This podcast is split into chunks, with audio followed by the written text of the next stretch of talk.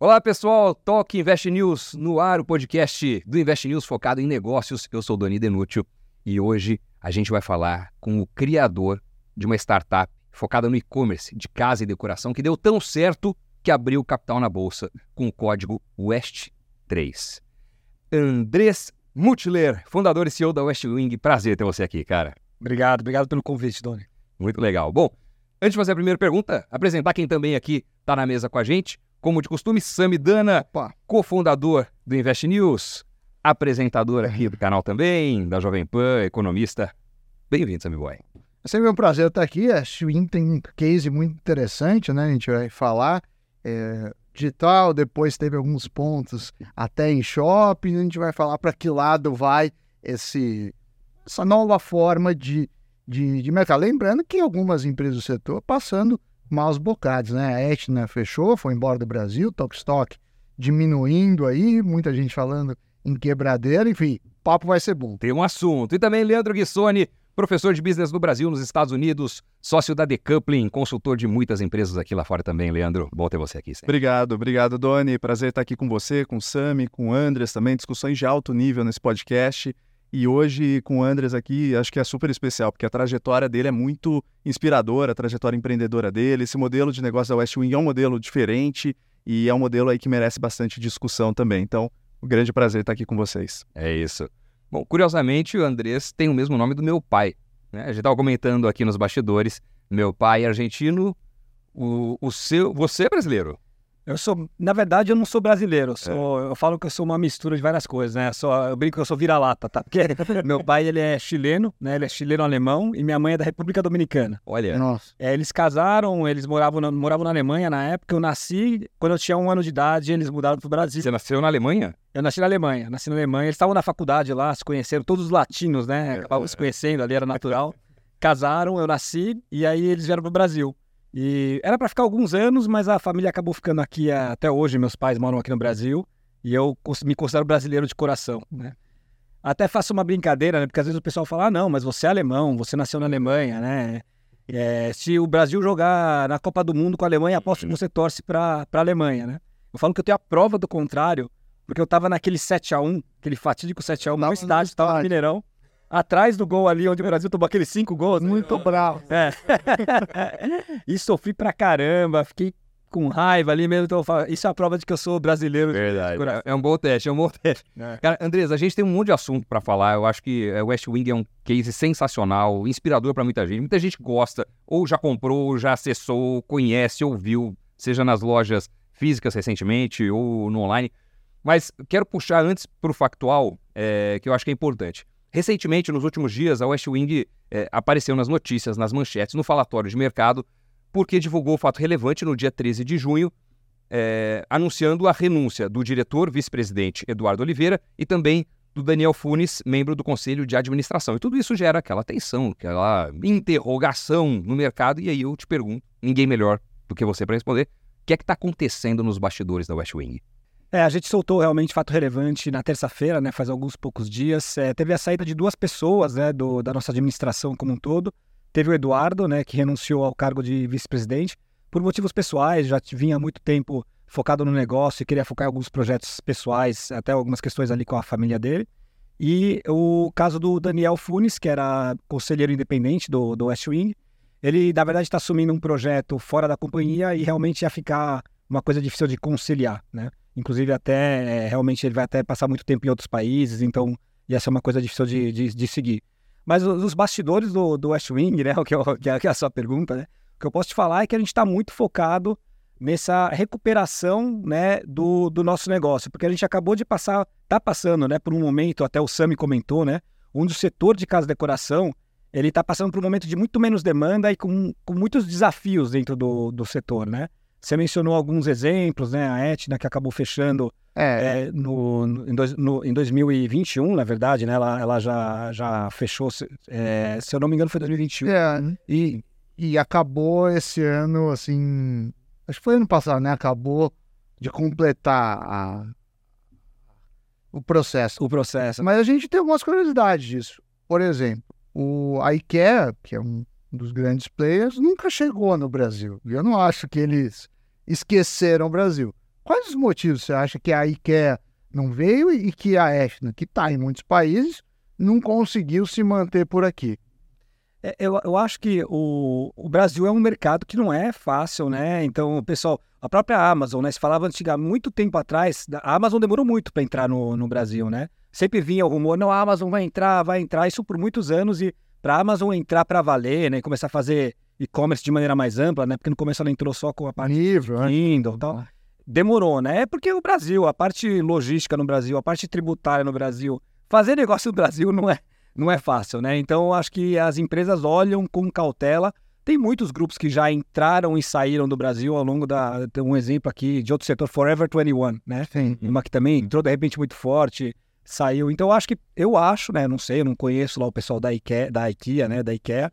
Mas imagino que eles olhem com cautela para o mercado brasileiro. Dito isso, é um mercado com muita oportunidade, né? Então, normalmente, quando você tem dificuldades, se você consegue achar a receita para vencer essas dificuldades, né? O, o prêmio ali no final do caminho tende a ser muito bom, né? Então, acho que o mercado de casa de decoração é um mercado muito interessante, com potencial enorme.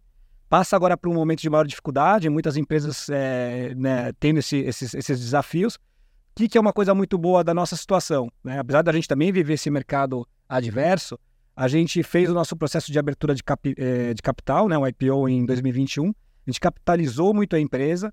Então a gente hoje, diferente de muitas empresas que acabam estando endividadas e Com a taxa de juros alta. taxa de juros alta, que se a taxa está em 13, 14, né, o custo da dívida é próximo de 20% ao ano, né? Pelo menos. A gente tem a situação contrária, de a gente está capitalizado, né, tem uma situação muito mais robusta, e aí a gente consegue fazer nossa lição de casa para, por um lado, né, óbvio, quando, quando o mercado voltar, a gente espera crescer muito com esse mercado, mas também não esperar isso, né, começar a ganhar participação de mercado para conseguir se destacar e ter resultados cada vez melhores. É, e você não somente veio para o Brasil né, com um modelo de negócio ainda inovador, porque, por exemplo, o modelo já estabelecido como o da IKEA ou Etna, você veio com um modelo inovador. Então você foi ousado, né? Porque você veio com, com um modelo de negócio inovador e ainda mais fazendo negócios no Brasil. Então, é, muita gente, eu acho que ainda não conhece a essência do modelo de negócio da West Wing. A minha esposa adora, é arquiteta, tem vários amigos arquitetos adoram. É, eu gosto bastante, é, tenho certeza o Doni, o Sami também, já, já, muito próximo aí do setor, né? Eu já, já apresentei programa de reforma e decoração, então Exato. mergulhei nesse universo. Mas, mas para quem não está por dentro do modelo de negócio da West Wing, como que você explica de uma maneira simples o que, que é a West Wing? A West Wing é uma plataforma digital disruptiva de casa de decoração, né, com foco muito em e-commerce, mas não só. Também tem muito conteúdo, tem realmente um papel de inspirar as pessoas na jornada delas de casa de decoração. Eu gostaria de começar com, com a nossa missão, né, que é inspirar cada pessoa a descobrir mais beleza no seu viver, né? Porque as palavras, elas falam muito sobre esse modelo inovador ou diferenciado que a gente tem, né? Então, inspiração e descoberta tem a ver com essa jornada que o cliente tem no West Wing, que é muito diferente da jornada do e-commerce tradicional. O e-commerce tradicional é focado na necessidade e busca, né? A pessoa já está com alguma necessidade, né? Estou precisando comprar uma cadeira branca, né? Vai entrar no site, vai lá no campo de busca, cadeira branca, achar, resolver. É uma lógica de conveniência de resolver rápido. A jornada do West Wing, ela é uma jornada totalmente diferente. Ela lembra mais aquele passeio no shopping. Sabe, você está olhando as vitrines, de repente você descobre, né? Então eu falei de descoberta, descobre um produto, se inspira e compra como consequência. Então a gente sempre já nasceu com essa, com essa proposta muito diferente. Isso se traduz em tudo, se traduz né, na tecnologia, no, no sortimento, na logística. Aí eu posso depois, se quiser, entrar em mais detalhes. É, eu ia te perguntar que eu te- eu tenho notado um pouco desse setor uma mudança, no seguinte sentido.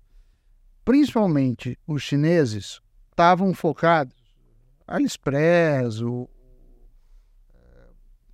a Shopee, em eletrônicos. Não quero fazer um, um julgamento errado, mas eu via muito assim, capinha de celular, bateria de celular, é, coisas assim mais simples.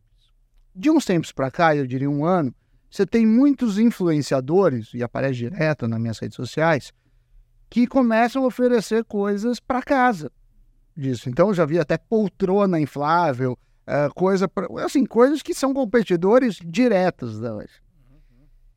Você tem sentido isso? Você também insistiu? Porque tem muita, claro que tem muito produto ruim eh, no chat, mas tem os produtos que são legais e, e, e muitas vezes eles são legais e para manter aquele preço, eles fazem numa qualidade mais baixa, mas poderia ser reinventado com uma qualidade um pouco melhor e eventualmente ter um público.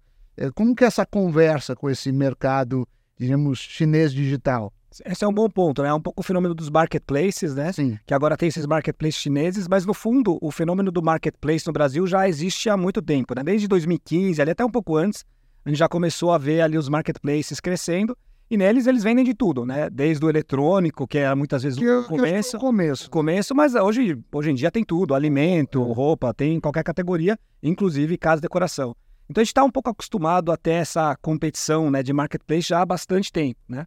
O que a gente considera que é importante é você ter um modelo diferenciado para competir com esse modelo mais padrão, né? Porque o marketplace ele está vendendo a capinha de celular, o eletrônico e a, o móvel, a moda, o alimento, quase tudo do mesmo jeito, né? É, só que casa decoração, o cliente tem uma jornada muito diferente. A pessoa não sabe muitas vezes exatamente o que ela quer, né?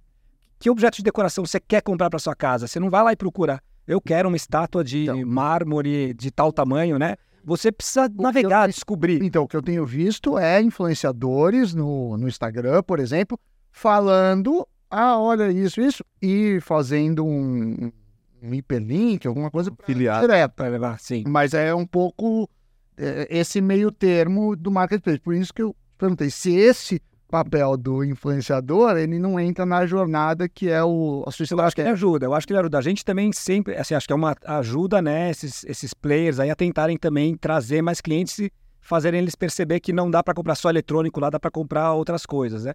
Mas a navegação em si, ela não é a melhor navegação para casa decoração. Longe. E a proposta de valor também, em casa decoração, você não tem tantas marcas, né? O que é uma marca de sofá? Né? Normalmente é a marca do varejista, né, que você conhece. Né? O que é uma marca de tapete? O que é uma marca de decoração?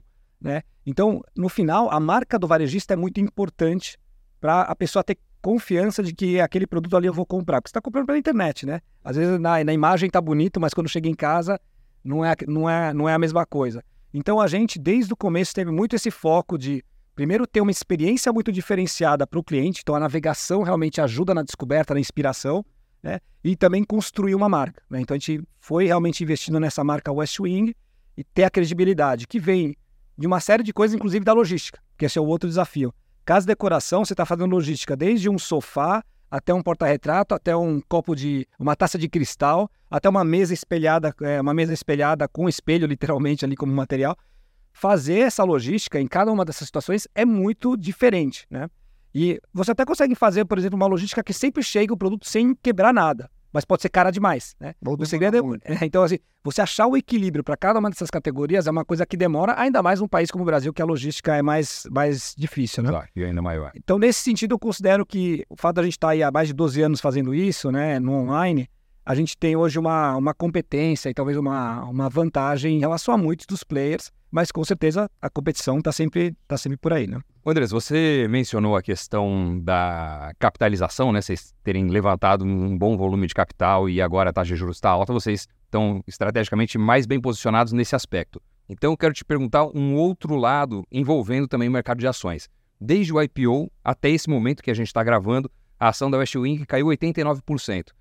O que é que explica esse movimento e o que, que o investidor pode esperar daqui para frente?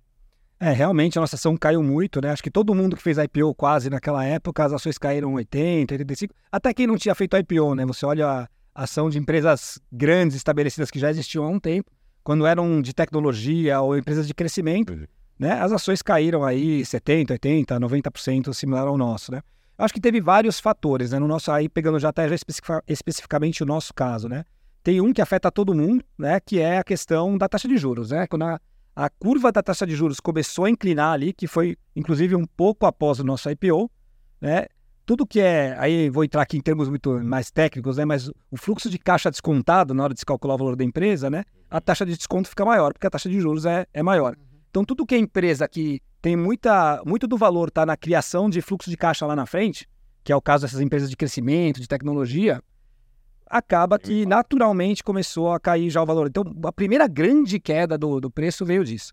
A outra grande, grande queda é, é, eram empresas que tinham liquidez menor. Né? No momento que você tem taxa de juros mais baixa, o, né, tem, existe mais apetite a risco e os, os fundos, os, os investidores, eles entram mais para investir em empresas com, com que, que tem uma liquidez menor, porque também você pode ter um, um upside maior.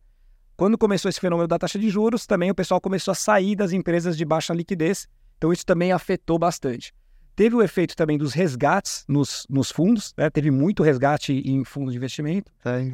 Eu não sei se vocês acompanharam foram- isso, né? Mas Sim, para indo para renda fixa. Né? Para renda fixa, exatamente, Sam. Então, o capital foi para renda fixa, né? Para você ganhar 12, 13, 14% ao ano, sim, com muito pouco risco, né? Então, isso aí também afetou, e aí eles precisam sair, isso também fez com que as ações caíssem. Mas esse foi um pouco mais prime- o primeiro efeito. Depois teve um efeito, porque nossos resultados estavam bons, tá? E mesmo com resultados bons, a ação estava caindo. Depois teve o efeito que foi a desaceleração do e-commerce e do setor de casa e decoração, né? Então, falei um pouquinho antes, o setor de casa e decoração, ele está passando por uma ressaca, né? Teve um momento de muito consumo de casa e decoração durante a pandemia, né? Tava todo mundo também mais em casa. em casa, né? Olhando para mesma parede, falou, tem que melhorar, melhorar. Para isso, né? precisa de um home office melhor, né? Aí Por aí teve um spike, teve uma alta na- nas vendas e na procura por todo o item E de teve uma antecipação de consumo, né? Naquela época, pra gente que era do setor, isso não ficou tão evidente, né? A gente até achava que ia desacelerar um pouco o crescimento do nosso mercado. Mas ninguém esperava o que aconteceu ali a partir de final de 21, 22, que realmente o mercado de casa e decoração começou a contrair ano a ano. Uhum. Aí no caso do e-commerce, o efeito foi até maior, porque não só o mercado estava contraindo, como o canal físico também estava voltando. As pessoas estavam com coragem de ir de novo na, na loja, né? Então, teve uma pressão ainda maior. E além disso, macro, inflação, poder de compra do consumidor, endividamento, todo mundo começa a gastar menos essas categorias que não são categorias que você precisa trocar o sofá, né? É, ou precisa comprar aquele produto na- com, com, com urgência, né? Então, então esse, esse é um pouco, essa foi um pouco a dinâmica do, do setor. Isso começou a afetar um pouco, um pouco o resultado da nossa empresa e de outras empresas do setor. E isso também começou a afetar o preço da ação. E daqui para frente, o que, que o investidor pode esperar?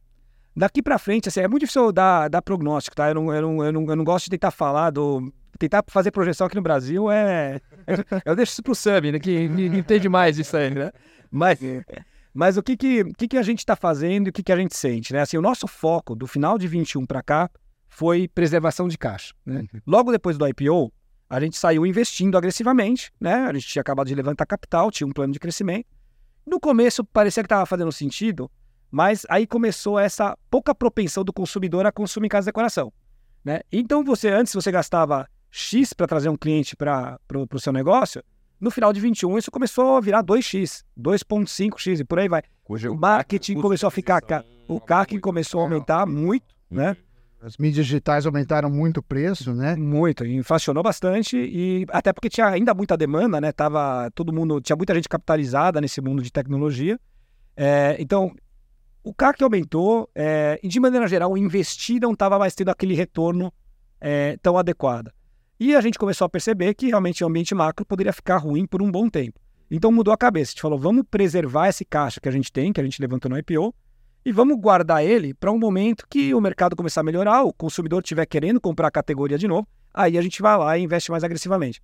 Toda a jornada, desde o final de 21 para cá, tem sido focada nisso. Né? A gente partiu de um. Tinha um consumo de caixa no final de 21 de uns 44, 45 bilhões de reais por trimestre. E um ano depois, no quarto trimestre de 22, a gente consumiu 1,6, 1,7 milhões de reais. Então, uma redução de 95% no consumo de caixa. Então, o nosso foco está tá nisso. Isso já, a gente já conseguiu atingir esse objetivo, que era estabilizar muito mais, e a gente está agora muito mais tranquilo de que esse caixa não vai acabar. A gente tem né, 150 milhões de caixa, números públicos que a gente publicou recentemente, Hum. é, no banco, e a gente tem é, recebíveis que a gente não antecipa também. Então, a gente tem bastante liquidez. Agora, o que, que é o outro foco? É voltar a crescer. Né? Ainda não, não, não estamos crescendo, a gente tem números também públicos que mostram que a gente não está crescendo, a gente está passando por um momento de contração como todo o setor, mas a gente sente que está cada vez mais perto do fundo do poço, esse nosso mercado. Né? É, e o que a gente também acha é que a gente, com algumas tacadas certas, pode começar a ganhar mais participação de mercado.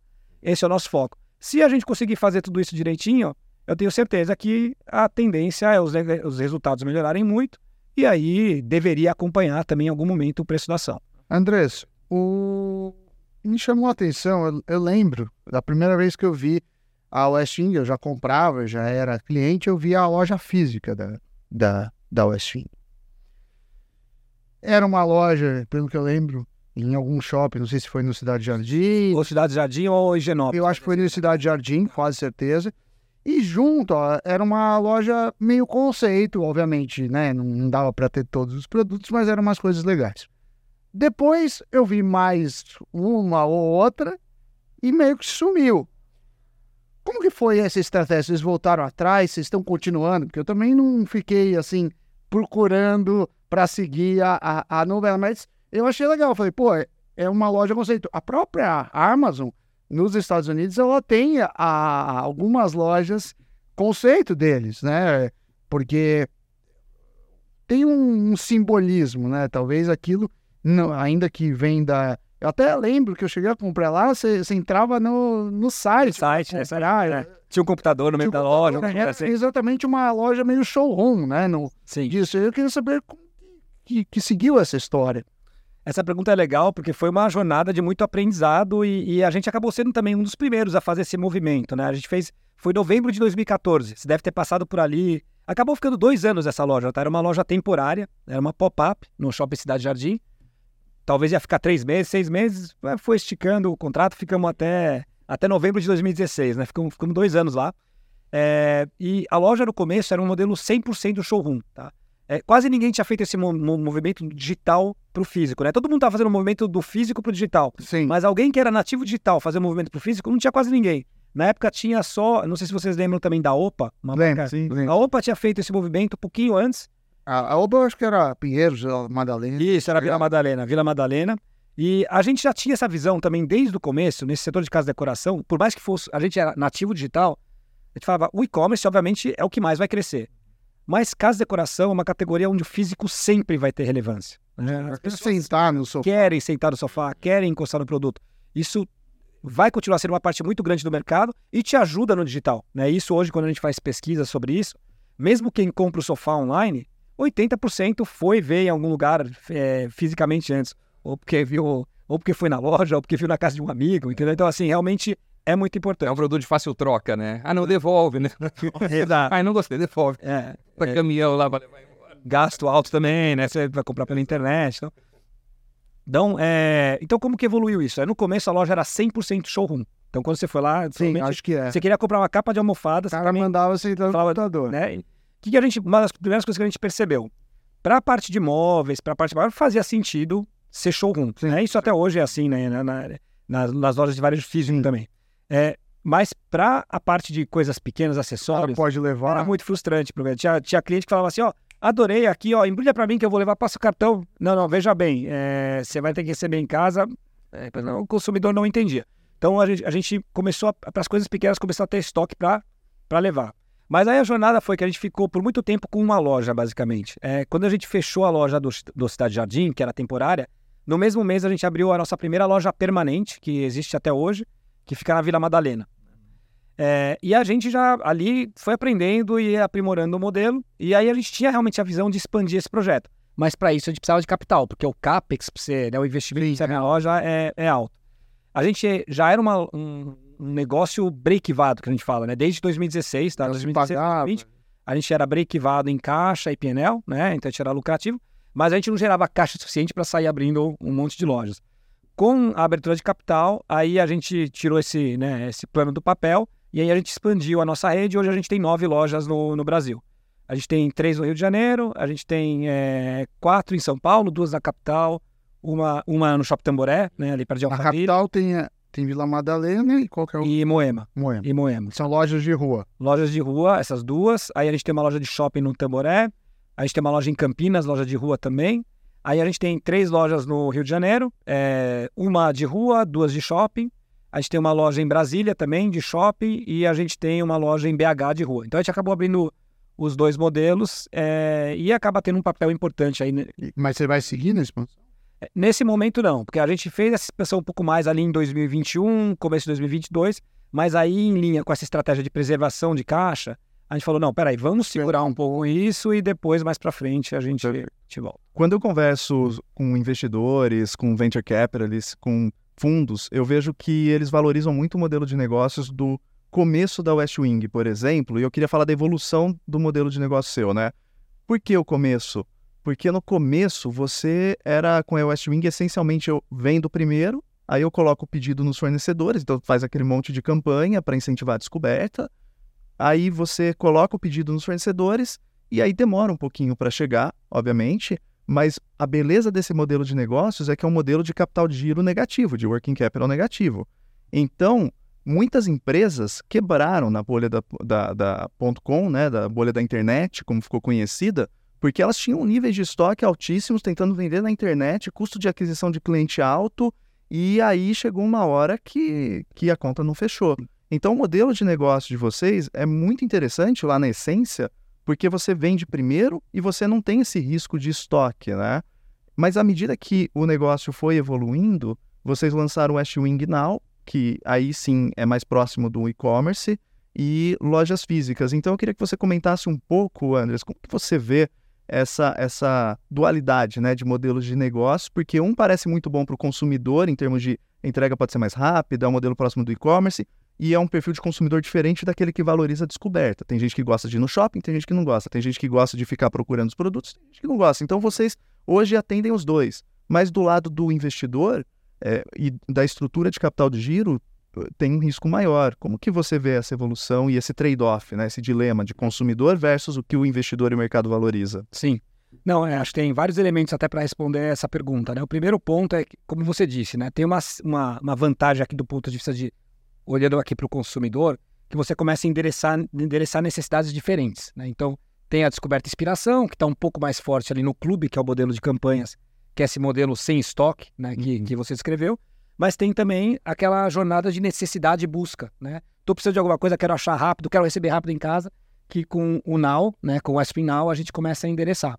É, então essa sinergia é muito boa, inclusive boa parte dos clientes que a gente tem no modelo de necessidade e busca, no Now, são pessoas que já estavam cadastradas no clube e que antes, quando elas precisavam de alguma coisa, o clube não era a melhor plataforma para comprar e talvez a gente perdia isso para algum concorrente. Agora ele vai lá e compra no, no Westwing. Então, até ajuda no CAC, né? Você não precisa adquirir clientes novos o tempo todo. Esses clientes aqui começam a comprar mais na sua plataforma, você monetiza mais, né? Você tem um LTV maior para aquele CAC que, que você teve.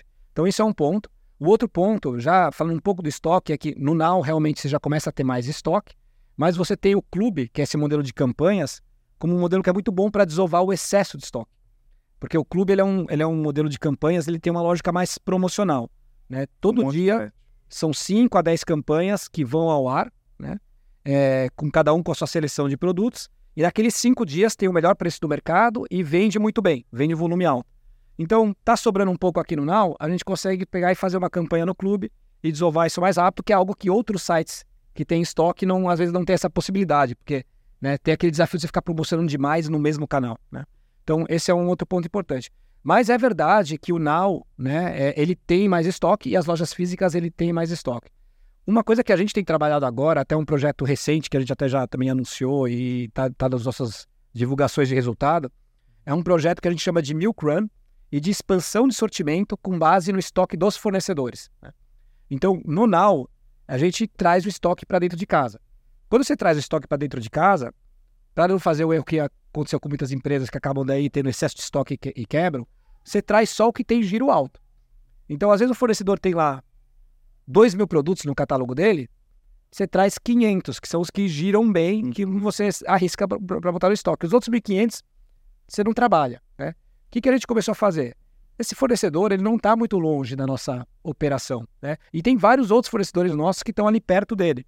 Então, a gente criou uma logística diferenciada, onde a gente passa, é a coleta do leite, né? O pessoal chama de milk run, né? Lembra nas fazendas que o pessoal deixava o tonel de leite na frente, né? É aquele conceito, milk run.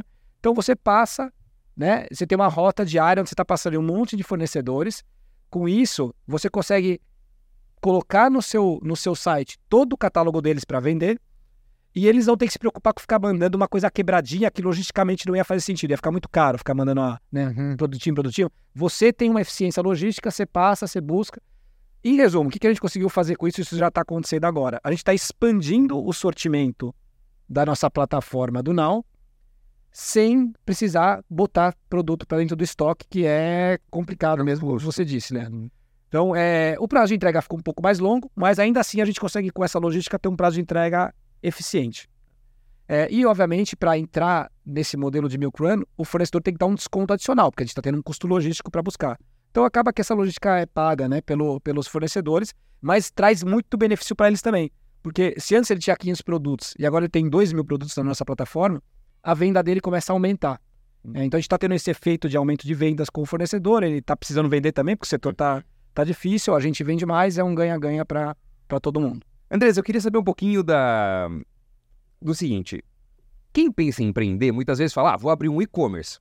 Porque tem um, um, talvez um investimento inicial menor, uma dor de cabeça menor com equipe, é uma operação mais eficiente por si só do que abrir uma unidade, pagar luva, shopping, não sei o quê. Só que poucos são os e-commerces que conseguem abrir capital.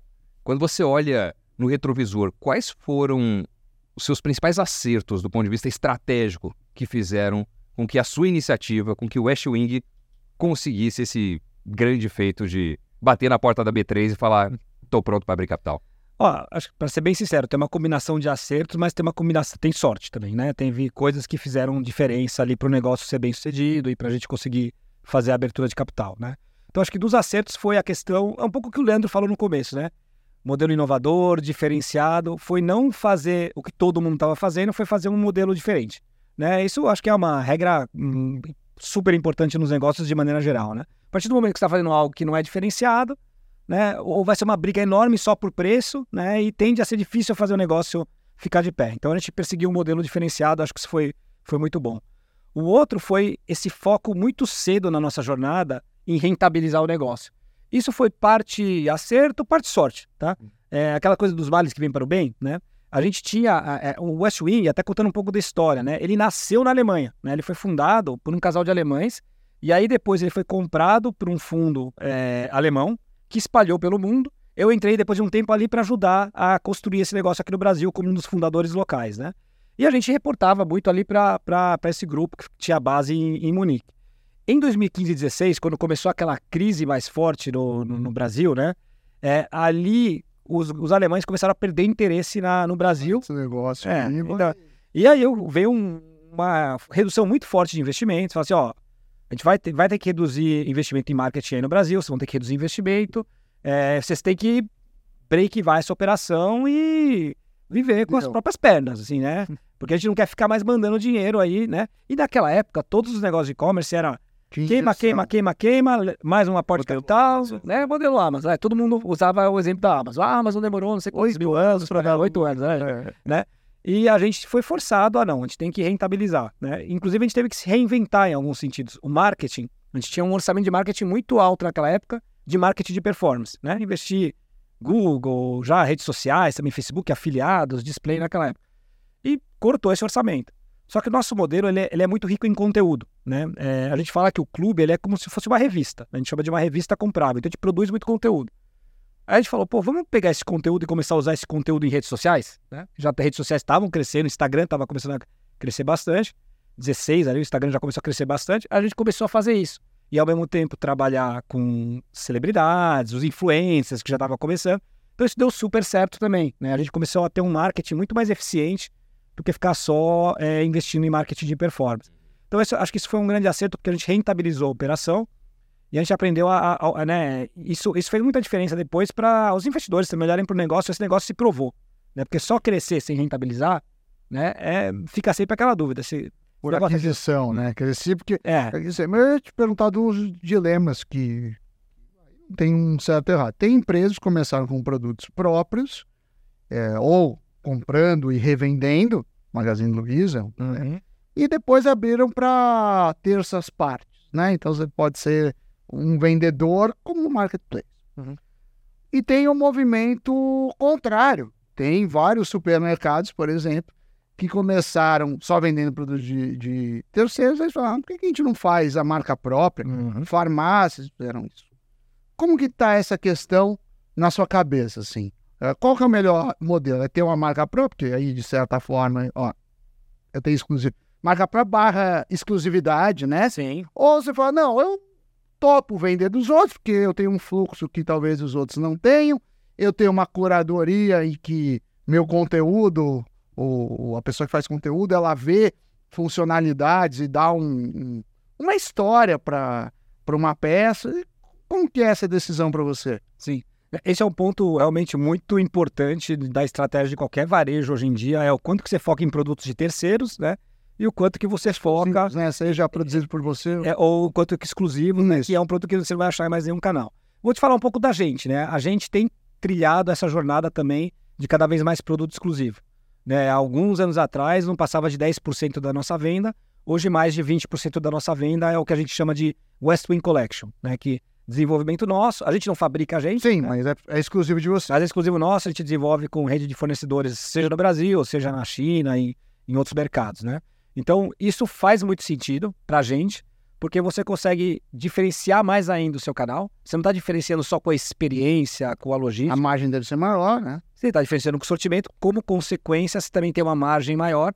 Ao você ter uma margem maior, você consegue investir mais em adquirir seus clientes, porque você vai rentabilizar mais na hora que você vender o produto. Então tem um círculo aí virtuoso.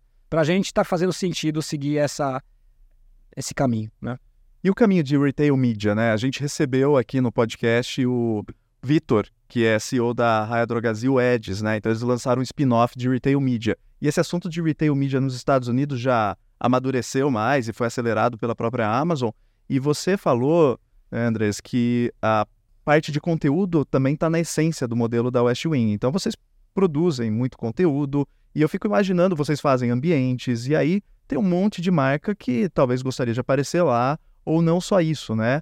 mesmo que seja de uma maneira indireta, você, de uma certa maneira, vender a atenção que você consegue ter e o engajamento das pessoas, porque é como se fosse uma rede social, a pessoa está lá navegando, vendo o seu catálogo de produtos, e uh, ter um, um, uma linha de receita dentro é, de propaganda, por exemplo, e entrar nesse barco de retail media. Como que você e a West Wing têm visto e têm comunicado para o mercado eh, essa questão? Tem alguma coisa acontecendo aí em retail media? Eu acho que é, retail media para muitos modelos de negócio pode fazer bastante sentido. A gente também já avaliou, no, no caso do, do West Wing, fez alguns testes, mas a gente prefere é, monetizar ou transformar isso em valor de uma maneira mais indireta, né? Então, a gente não cobra, realmente, até para dar um passo para trás, a gente tem, uma, tem uma, uma audiência super engajada, né? E a gente tem uma vitrine muito diferenciada que conta histórias. Então, você tá no, no West Wing, agrega valor para a marca, agrega valor para o produto e os fornecedores, eles percebem isso, as marcas percebem isso. Mas em vez da gente cobrar um valor separado, pô, ao você entrar na minha vitrine, eu vou te cobrar X aqui de, de marketing, o que a gente faz é traduzir isso numa negociação que permita a gente ter um preço de venda diferenciado para o cliente. Então a gente tem que ter o melhor preço do mercado, né? Frente a todas as outras alternativas, com uma margem suficiente para a gente rentabilizar, né? Então, ao a gente fazer isso, a gente vende. Então a gente, na verdade, tira valor disso para o West Wing através da venda do produto mesmo, em vez de ser uma linha separada de Foca receita de marketing. Foca mais no core. Um, um... Mas assim, é um debate, a gente também já pensou muitas vezes. Um ponto que sempre me incomodou depois, até vou pôr uma ou outra foto na minha casa, eu desenhei minha casa, minha casa é meio louca, assim, que desenhei, criei produtos, desenhei mesa, falar com marceneiro. Mas uma das coisas que mais me incomoda. Ó, se você quiser fazer umas coleções para West Wing Collection aí. Eu não sei se teria público, precisa ter muitos Samis, eu não sei. É bem diferente. É bem diferente, eu te mostro. Coisa. É, umas coisas meio. Uma pia no banheiro que é. Foi uma erosão de linhas de. Enfim. Mas uma coisa que sempre me incomodou nesse mercado de decoração é como se estrutura o arquiteto. No meu caso, eu fiz uma negociação particular, porque eu nunca entendi.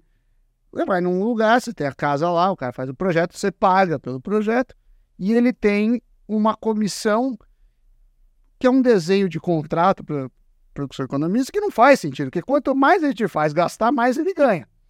O meu arquiteto ele ganhava um fixo. E pelo contrário, se ele conseguisse fazer o economizar, aí sim ele teria um bônus, porque senão ele, ele vai pôr um, um sofá o mais caro possível, porque quanto mais caro ele ganha para isso. O RT, não é?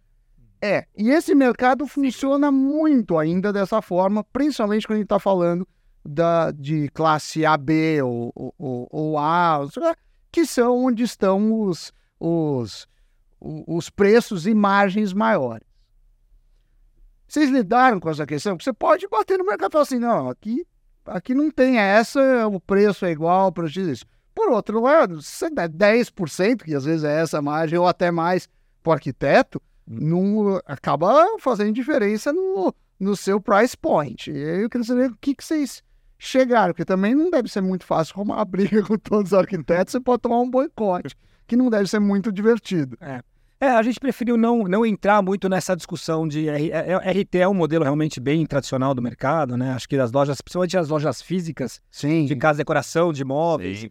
Que é, é o que você falou, né? Acho que eles pagam uma comissão em dinheiro mesmo ali pro, pro, Vários tipos de Minha negócios. esposa é arquiteta e é contra. Ela. É, é. Mas assim, você pegar os mais antigos. Ah, é, e- É super frequente, não, mas É. e esse é um modelo, acho que bem estabelecido hoje em dia, Sim. muito recorrente. Mas, pra- pra- assim, no nosso modelo a gente não tem essa, esse RT, né? Então, então o gente- cara a pode recomendar que não vai É, ganhar A nada. gente não tem o RT. É, a gente, assim, é difícil opinar muito sobre esse modelo, se está certo ou não. Eu sei que eu- o que eu acompanho aí do mercado é que é a CAL, né? Que é o. é, até me fugiu agora. Conselho, né? Conselho, Conselho de. Arquitetura e Urbanismo, né? Acho que ele também tem tentado né, distanciar a indústria desse modelo, né? De, de RT. Acho que para a gente o importante é a gente focar no nosso modelo, que para a gente não, não foi necessário entrar nesse tipo de, de mecanismo, né? É, mas olha que interessante. Enquanto você estava falando, Sam, eu estava aqui pensando, né? O crescimento de programas de afiliados, por exemplo. O programa de afiliado, a pessoa ela está tentando te influenciar e te recomendar, fazendo revisão de produtos e assim por diante. Sim, mas você não paga ela, né? Mas você não... O Exatamente. ela- problema, o que me incomoda no modelo do arquiteto é que ele ganha de você e ganha É. eh, da loja. É. E há um conflito de interesse em relação àquele que quer te fazer gastar o máximo possível. O vendedor, beleza, ele tá vendendo alguma coisa, seja programa de afiliado que você quer, mas beleza, eu sei que tem uma margem para ele. A questão é assim, eu pagar para um cara me atender E aí, e, e para ele defender os meus interesses, porque muitas vezes o arquiteto também, é, é, também coordena a obra e faz outros serviços, e aí ele não está no mesmo alinhamento do que o, o cliente. Então é, É, é. é esse o, o problema. É, ah, as pessoas precisam ser remuneradas, obviamente, e eu não tenho dúvida mas disso. O problema é o conflito de interesse e saber até quando ele está te oferecendo o sofá porque é a melhor opção ou porque aquela loja paga uma ma- mais opção. Quando eu vou na loja e pergunto pro vendedor, olha, tem um casaco preto, eu sei que ele tá uma comissão e, e tá claro para mim isso. Uhum. O problema é esse conflito. Esse conflito, mas nesse, nesse sentido de afiliados, né? Vocês trabalham com programas de afiliados ou com é, programas que são super comuns, né? Magazine Luiza tem, Amazon tem, a, a Americanas tem, todas elas têm. Vocês têm planos ou têm programas? Historicamente a gente trabalhava mais. Na época que a gente investia muito mais em, em marketing de performance, a gente um dos canais era afiliados, né? Mas com o tempo como a gente reduziu esse investimento em marketing de performance, acaba que hoje esses canais não fazem um rendimento tão bom para a gente também. Então acabou sendo despriorizado. Então hoje na verdade a gente não tem muito. Agora o, o, o, o que você tem é que muitas vezes você está investindo em influencer. né? Isso que é, um- é diferente, né? Mas quando você faz, quando você trabalha com influencer, é óbvio que eles não trabalham de graça. É Tem uma publicidade. Não, mas é uma vontade de uma- é uma vontade de é publicidade. coisa. E eles, obviamente, estão influenciando Sim. também, mas acho que. Mas aí é mundo sabe, claro, né? aí é No fundo, claro. todo mundo sabe E o hoje. pro- né? Não, e eu acho que os sabe. próprios influencers, eu faço isso, o Doni faz isso, a gente deixa claro quando é um- uma ação. É publi. Né? 11, A, a minha cara não é tão- celular aí. A minha casa pode ser mais gorda, mas tu é muito objetos Cheio de espaço pra preencher. É, porque não guarda espaço. Ô, André, deixa eu te perguntar um negócio. É, eu acho que a gente está falando bastante do modelo de negócios da West Wing. Para começar, para começar não, é, um ponto que a gente deveria ter come- é, comentado lá no início, a gente falou muito aqui, antes de começar a gravação, muito não, um pouquinho, né? Afinal, como que é a pronúncia certa, Multiler, enfim, do seu sobrenome. E eu tô ouvindo ao longo da conversa a West Wing e o West Wing. Qual que é o gênero de West Wing? Só para fazer, continuar minha pergunta. A gente até brinca que o West Wing hoje não tem gênero. Não tem. É engraçado essa história. Na verdade, o que aconteceu? Originalmente, é, era o West Wing. Assim, o- internamente na empresa, todo mundo falava o West Wing, o West Wing. Mas a gente começou a perceber que os clientes todos falavam a West Wing. E a loja. É, a- deve ser da. É, talvez tenha vindo de a loja, não sei de onde veio, mas é a West Wing e a West Wing. E a gente insistia no começo da comunicação, quando a gente escrevia, mandava newsletter que falava o West Wing, mas o cliente falava a West Wing. Então, uma hora a gente falou assim, ó, não importa mais, cada um fala do jeito que quiser. E aí eu mesmo agora, depois de tanto... Eu não sei, às vezes eu falo, "Oh", às vezes eu falo, ah, então... não, não, não tem um errado, assim, atualmente, tá bom. Não tem. Então, é, eu acho um- uma coisa muito interessante, que a gente tá falando bastante a respeito do modelo de negócios do West Wing, e não sei se todo mundo está assistindo a gente é tão familiarizado assim com um modelo em que ele difere dos outros. Então eu queria dividir minha pergunta em duas. Primeiro, como que é, na sua definição, o modelo de negócios do West Wing? E segunda parte, vocês... Responde essa primeiro, faça outra depois. Acho que tentar resumir aqui, né? Porque como ele é um modelo diferenciado, ele acaba sendo um pouco complexo. Mas ele é, um, ele é uma plataforma de e-commerce baseada em descoberta e inspiração, com um modelo de, de logística e de, e de abastecimento com muito baixo uso de estoque, que é um pouco o que o Leandro falou. Acho que esses são talvez os grandes diferenciais do, do nosso modelo e uma explicação mais sucinta. Ficou sim, perfeito. E aí, associado a isso, eu acho que muitas empresas acabam usando é, a estratégia de conteúdo para fins de brand awareness. Então, não sei se vai retornar, não sei quando vai, mas já sou uma empresa relativamente grande, quero ter uma experiência diferente de conexão com o meu público-alvo, meu stakeholder, meu cliente.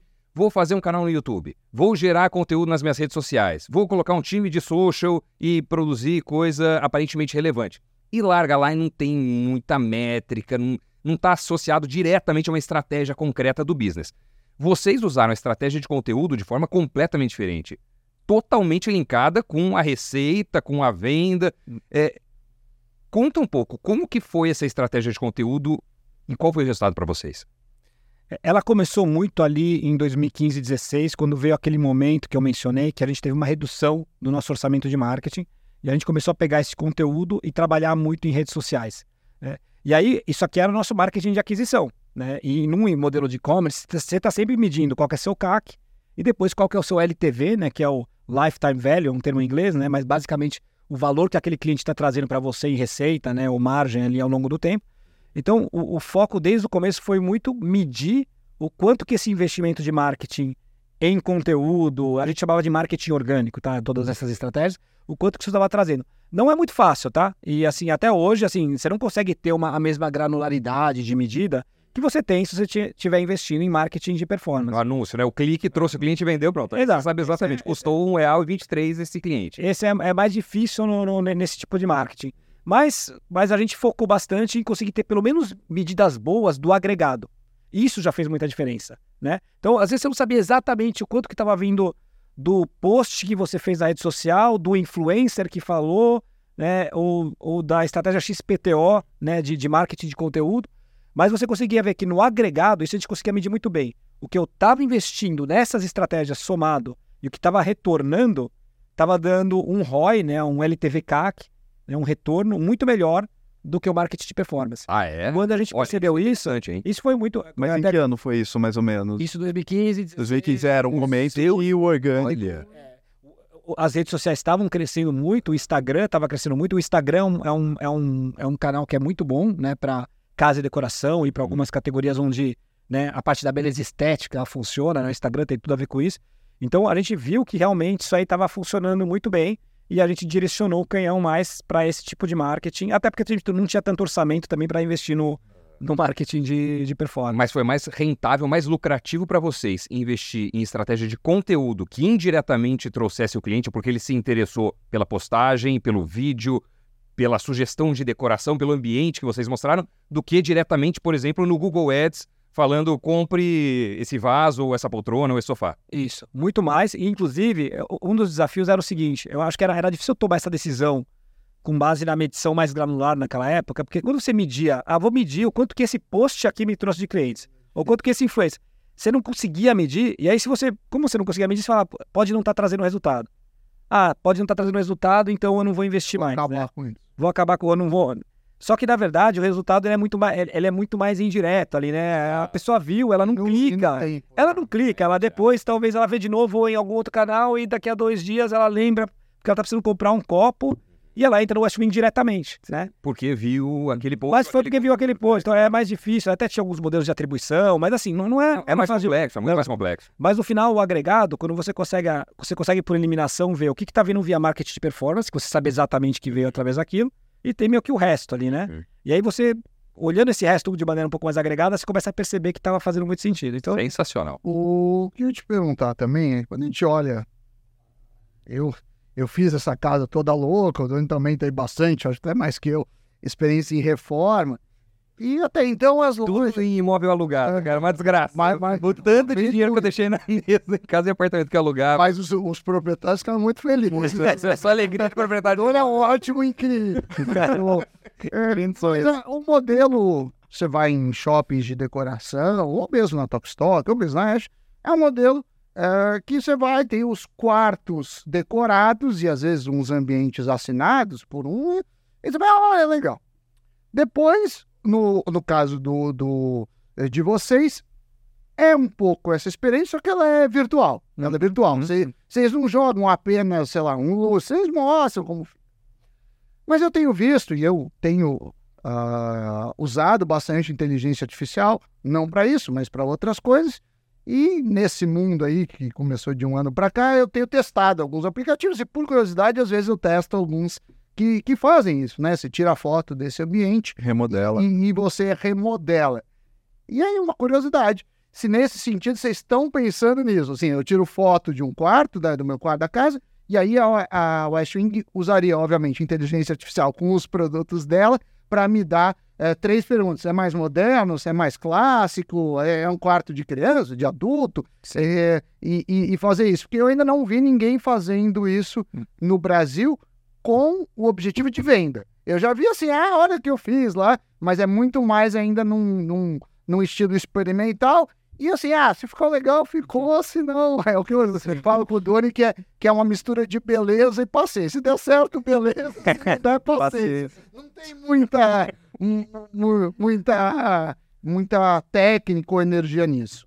Eu acho assim, tem um potencial enorme, a gente tá pensando sim, a gente também ainda tá muito no experimental, assim, né? Acho que vai ter uma jornada aí. Mas tem vários usos. Tem até esse exemplo que você deu que eu achei bem interessante, de você já pegar e, com a inteligência artificial, já criar um ambiente pra pessoa com os. É. assim, isso é muito legal. Tô vendo que eu já vou. É. é, com- Isso é muito legal. Tem até o passo mais elementar, que é produção de conteúdo, que é uma coisa que custa dinheiro, que você vai tirar uma foto, Isso a gente faz. né? Você fazer a produção de conteúdo, criar todo o ambiente, tirar foto. Isso é uma coisa que custa dinheiro. Às vezes você consegue acelerar com, né, Muito. com, com, com inteligência artificial. Então, tem vários caminhos aí e realmente, né, inteligência artificial vai mudar muitos desses processos e vai trazer muita eficiência aí para esse mundo.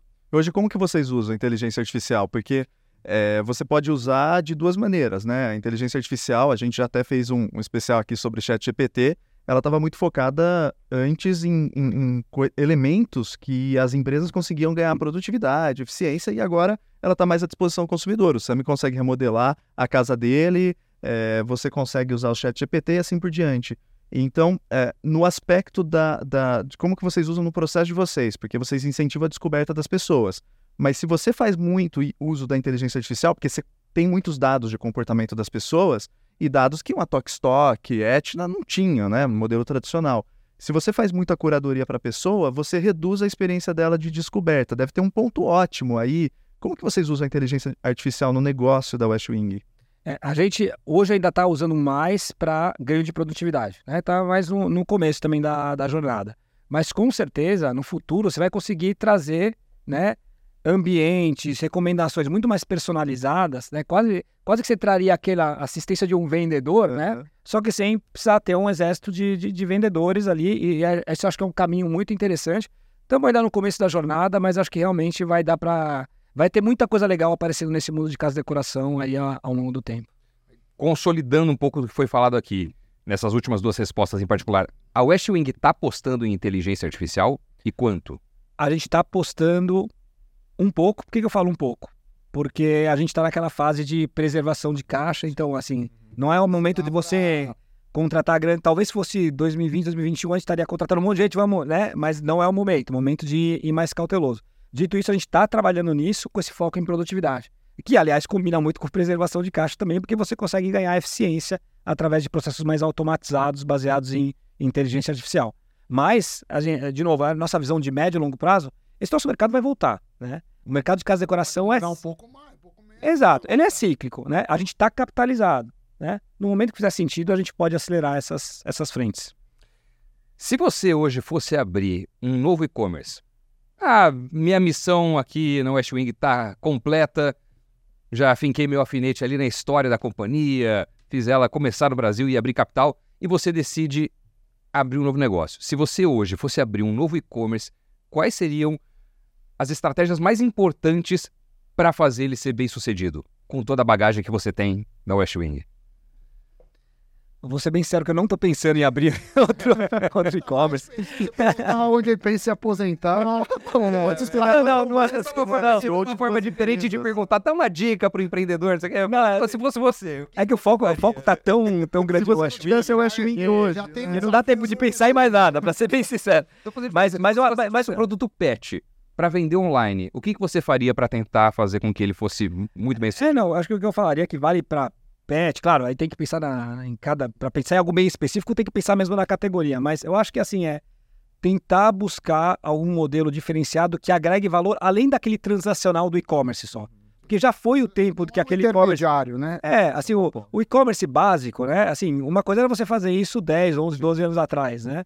Agora você vai fazer um e-commerce básico, não tem mais diferencial nenhum, né? E-commerce- Então você tem que ter realmente algum ângulo muito diferenciado nisso. Seja fazer algum modelo mais híbrido, que tenha serviços agregados que você não vai achar nessas plataformas mais de marketplace tradicionais, seja você ter algum ângulo relacionado ao sortimento de produto que é muito diferenciado. Isso conecta com o, o private label, né? as coleções próprias que a gente falou. Então, é, tem um produto que realmente só no seu canal você vai ter. Ah, isso também já é um diferencial que não depende só da interface, né? É o produto em si, você não acha em mais nenhum lugar. Então, eu buscaria muito isso. Outra coisa, eu acho que modelos que realmente são mais baixos em estoque faz muita diferença, né? Aí o segredo é como fazer isso, mas com prazo de entrega interessante, né? Com nível de serviço bom, porque muitas vezes esses modelos você está dependendo de um monte de sellers, né? Ou vendedores que às vezes vão entregar atrasado. Então, assim, né? Vai manter vai- o seu padrão de exigência e qualidade, né? então, achar ali ó, um modelo bom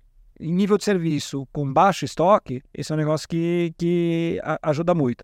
Esses são alguns dos, alguns dos elementos aí. É uma boa Legal. dica, né? E eu fico pensando que à medida que os negócios crescem, por exemplo, conciliar crescimento e lucratividade é um grande dilema, né? Para um negócio, ainda mais um negócio como o seu, que, como o Doni falou, cresceu, é, abriu capital, então você tem pressões de múltiplos é, shareholders, né? Stakeholders, enfim, várias, várias, várias agentes. E ah, nesse sentido, se a gente pegar o Magazine Luiza como exemplo, ele tinha categorias que tinham baixa frequência e, e o Fred Trajano, o CEO, ah, todo o corpo executivo do Magazine Luiza foi pressionado também para crescer mais, né? É, uma oferta secundária que eles fizeram em 2018, se eu não me engano, 2017 18. E aí eles, eles foram para o marketplace um pouquinho mais pesados, né? E mais sellers e produtos de maior frequência, porque senão você não vai comprar é, uma geladeira, um fogão, uma TV todo ano e várias vezes no ano. É, o- o- os itens de vocês em casa de decoração, como que você classificaria nessa questão da frequência? Porque você falou do LTV CAC, né, que é o valor vitalício do cliente em relação a quanto custa para adquirir o cliente. Então, você adquire o cliente, você tem um custo, mas para que ele re- rentabilize, Esse você impacto. precisa do ticket médio, né, ou seja, ter um valor alto na utilização né, e a frequência. Exatamente, como você me falou, a frequência. Como que e vocês foram para várias outras categorias de produtos também, né? Uhum. Como que você vê a categoria atual de vocês em relação à, à frequência e outras categorias que vocês estão de olho, que vocês já trouxeram, inclusive? mesmo dentro do mundo de casa e decoração, tem níveis de frequência muito diferentes dependendo da categoria, né? Então, móvel, Sim. você compra, demora, cama, né? demora. Agora, é, a parte de cameba, né? Lençol, toalha, você compra com uma frequência maior, a parte de Cameba, cozinha. É, cama, mesa e banho, assim. Isso, é, é cama, mesa e banho. Desculpa, é que a gente começa a usar essas... Então, Legal, legal, e banho, né? Mais frequência. A parte de né, utensílios domésticos também tem uma frequência maior. Então, isso aí varia muito de subcategoria para subcategoria, né?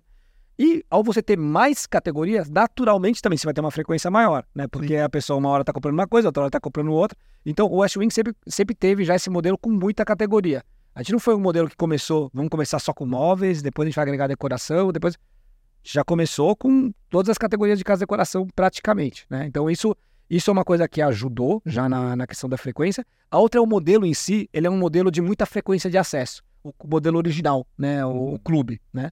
O clube ele tem essas campanhas. Todo dia, né? 5 a 10 campanhas novas que entram no ar 5 a 10 por dia. por dia, que duram. Coisa, hein? É, bastante coisa. Assim, estão falando de mais ou menos mil, dois mil produtos, quase 14 mil produtos diferentes por semana passando pela plataforma. Porque fica cinco dias no ar. É, então, então, newsletter e o newsletter, push notification para chamar a pessoa. Então, se entrar hoje, sexta-feira, né? Que a gente está aqui falando. Você entrar sexta-feira que vem, é uma loja completamente nova, é uma revista, né? a gente fala que é uma revista, é uma revista completamente nova. Então tem muito essa lógica de revista, né? Você não ia querer ficar lendo. Se a revista tivesse o mesmo conteúdo toda semana ou todo dia, o jornal que tem o mesmo Você não vai ler, né? Agora, se tem novidades, você vai lá dar uma olhada, né? Então, é. esse efeito faz as pessoas voltarem muito para a plataforma. Então, na média, nossos clientes ativos visitam a plataforma quatro vezes por semana e passam 40 minutos logados por semana. Né? Então, pô, é dia sim, dia não, 10 minutos, né? É, é... Na época que eu tava montando a casa, eu fazia isso com a Westwing, porque você precisa ter ideia, você precisa ter muito... É, é isso, né? de inspiração, né? Uma fonte de... É uma fonte de inspiração, exato. E aí, só que aí com a diferença que se você gostou, você com alguns cliques você pode uma curadoria, né? Porque por mais que ele tenha milhões, a hora que ele... Mas, o negócio é organizado. É, é um editorial, né? É. Então, por trás da nossa recorrência, assim, é, tá muito isso, né? Ajuda esse valor vitalício do cliente ficar maior por isso. Mas adicionar mais categorias também ajuda, né? A gente realmente expandiu também para o que a gente chama de lifestyle, ou estilo de vida, né? Hoje tem moda, cosméticos, produtos de beleza, vídeos, alimentos, a gente também tem é, essas categorias. Não é o nosso core, né? Nem vai ser o nosso core, mas é algo que representa até uma venda razoável já no nosso modelo de clube, tá? A gente está falando aí de próximo de 20% né, das vendas vindo dessas categorias. E ajuda ainda mais essa frequência de compra, porque pode, a pessoa pode não estar naquela fase de comprar coisa para casa, já mobiliou tudo, né? Aí acessório. Mas de repente aparece um acessório, um batom, né? A pessoa, oh, vou comprar esse batom aqui, né? Então acho que é, isso tem sido uma estratégia importante para a gente também. Mas esse tipo de produto é um produto que a pessoa encontra em qualquer outro e-commerce, por exemplo, e aí você tem que colocar o preço talvez mais para baixo para conseguir ter esse cliente? Ou, é, ou também sofre com questões de entrega, né? Porque às vezes vocês não têm estoque como modelo de negócio tradicional. É, qual que é a grande diferença na operação desses tem, novos tem, produtos? Tem um mix dos dois. Tem produtos que vão estar um pouco mais pulverizados. Às vezes a gente trabalha com alguma marca que já está em muitos, é, muitos canais. Mas o, mesmo nesse caso, né, para a gente fazer a campanha, tem que ter um preço diferenciado para ter realmente alguma vantagem em relação aos outros canais. Como é só por cinco dias, né? E tem também todo aquele benefício de exposição da marca que a gente falou nessa vitrine, a gente consegue fazer essas negociações. Mas o que a gente gosta até mais é quando é um produto que é um pouquinho mais exclusivo, não é um private label, né? Mas é um produto que não é tão pulverizado. Esse tipo de produto costuma funcionar ainda mais nas campanhas, então a gente também busca, por exemplo, dar um exemplo, moda, a gente muitas vezes trabalha com marcas de moda que são essas marcas que ainda estão, sabe, começando a ganhar, ganhar escala e notoriedade, funciona muito bem no, no nosso canal. Elas conseguem uma exposição muito grande, uma venda boa, né? E não é um produto que o cliente vai achar em qualquer outro lugar, então a gente está realmente fazendo, trazendo um valor ali para o cliente.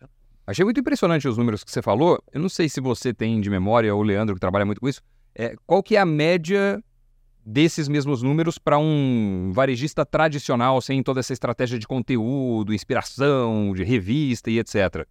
Pegar uns dois, três, você falou, por exemplo, quanto, quanto tempo por semana o cliente fica? 40 minutos. 40 minutos logado. por semana? Quatro vezes por semana. É muita coisa, muita coisa engajamento. É... Olha, Dona, eu não tenho uma referência aqui para te colocar, porque em termos de conteúdo, é, é, eles são muito próximos de um modelo de rede social. Assim, é, muito, é muito diferente, né? É, da, de modelos como Magalu, como Americanas, ou como. É, realmente é como se a pessoa estivesse lá dentro navegando na loja, né? E, e folheando. Então, é, o que me impressiona é o número de campanhas, mas aí para a gente ter um parâmetro, a gente poderia tentar entender qual que é o número de sortimento que vocês trabalham, mais ou menos. Esse grande número, talvez aí a gente consiga ter uma medida de comparação. Né? É, o, a gente tem mais ou menos chega a 14 mil produtos por, por, semana, que estão girando por semana. Não, todos, não todos são novos, obviamente a gente vai também repetindo uhum. produtos, mas tem um percentual bem relevante de, de produtos uhum. novos, né? O catálogo, obviamente, para fazer isso é, é, é, muito amplo, né? Então a gente tem um catálogo assim hoje que tem, né, historicamente aí muito mais de 2 milhões de produtos. Eu falo 2 milhões porque é o número que a gente publicou. É, mas coisa para cá. É, não todos eles são ativos, né? Tem lá, já, já, mas tem muita coisa. Essa é listinha de SKU lá da. Exatamente. Pelo amor de Deus. Mas não chega ao catálogo desses grandes marketplaces, né? Eu acho que hoje tem. Sim. Ainda mais. É outra. É... Eles são generalistas, né? Tem a terceira, o third party, né? O terceiros vendendo, então vira uma mas o mais difícil você já tem é, hoje em dia, né? Que é o público indo com recorrência, acessando com interesse, vendo. Basta agora é oferecer, eventualmente, analisar se vale a pena oferecer outras coisas, outros serviços, outros produtos que para qualquer pessoa que está começando no e-commerce, é. acho que o grande desafio é isso. Como que eu faço para o pessoal vir sempre? Como que eu reduzo meu CAC? Né? Eu que estou abrindo um, um, lançando produto pet, é, é muito isso. O CAC faz a empresa sobreviver ou morrer. Sim. É como você faz ver um fluxo grande de pessoas, um num custo baixo, um com um dos menores custos possíveis. Conversando com a Cris Junqueira, por exemplo, fundadora do Nubank, ela falou 70% dos novos clientes deles, por volta de um milhão por mês, de novos clientes, vêm é, por indicação. Então, imagina que coisa maravilhosa você ter um volume desse de gente vindo por indicação, né? Mas acho que até um exemplo, eu não, não sou nenhum especialista no Nubank, né? Mas acho que eles conseguiram realmente construir uma experiência muito diferenciada, né? Então, às vezes o pessoal quando pensa em LTV CAC, né, em mar, é, é, muito o foco do marketing. E o marketing realmente é importante, né? Ainda mais investir eficientemente. Mas se você cria um produto, uma experiência muito diferenciada, que foi o caso do Nubank, é, é o marketing é aquilo mesmo, né? É, às vezes faz sentido até você investir mais nisso, né? Fazer aquilo ser uma experiência uau, porque no final, ainda a indicação, né, de pessoa a pessoa, é o que mais faz você conseguir realmente ter destaque e atrair novos clientes. É, mas o, o André falou do timing também, né, Doni? Porque o timing que ele pegou com o negócio em 2015, 2016, foi um timing muito bom para você investir em conteúdo. Tenta, a, agora é muito difícil, você tem que trabalhar com performance e mesmo performance, né? Se você olhar a fragmentação da atenção das pessoas, TikTok e tudo mais, está muito fragmentada, né? Isso. E, e aí, como que hoje vocês pensam em relação a, a redes sociais? Vocês estão trabalhando com TikTok também? Ou é mais focada no Instagram ou YouTube? Como que. A gente ainda tem um foco grande no, no, no Instagram, também no Pinterest. O Pinterest funciona Sim, muito bem para essa área, para a gente. A gente tem, trabalha no TikTok também. É, para a gente ainda não é um canal que tenha né, tanta relevância. Talvez um dia ele fique mais relevante. Eu não sei, eu tenho umas dúvidas ainda do TikTok, porque eu não acho que vai ser para vocês, não me parece. É, eu acho que o desafio do TikTok é que a pessoa, a, a experiência é tão imersiva, né, do, do cliente que eu não sei o, da pessoa que está usando ali o TikTok, eu não sei o quanto que ele vai sair dali para ir na marca ou nem lá. Eu acho que é, é um efeito de, de, de brand awareness, né? Que fala. Com certeza deve ajudar bastante, mas é, é mais difícil ainda de medir, né? Assim, mas eu acho que. É...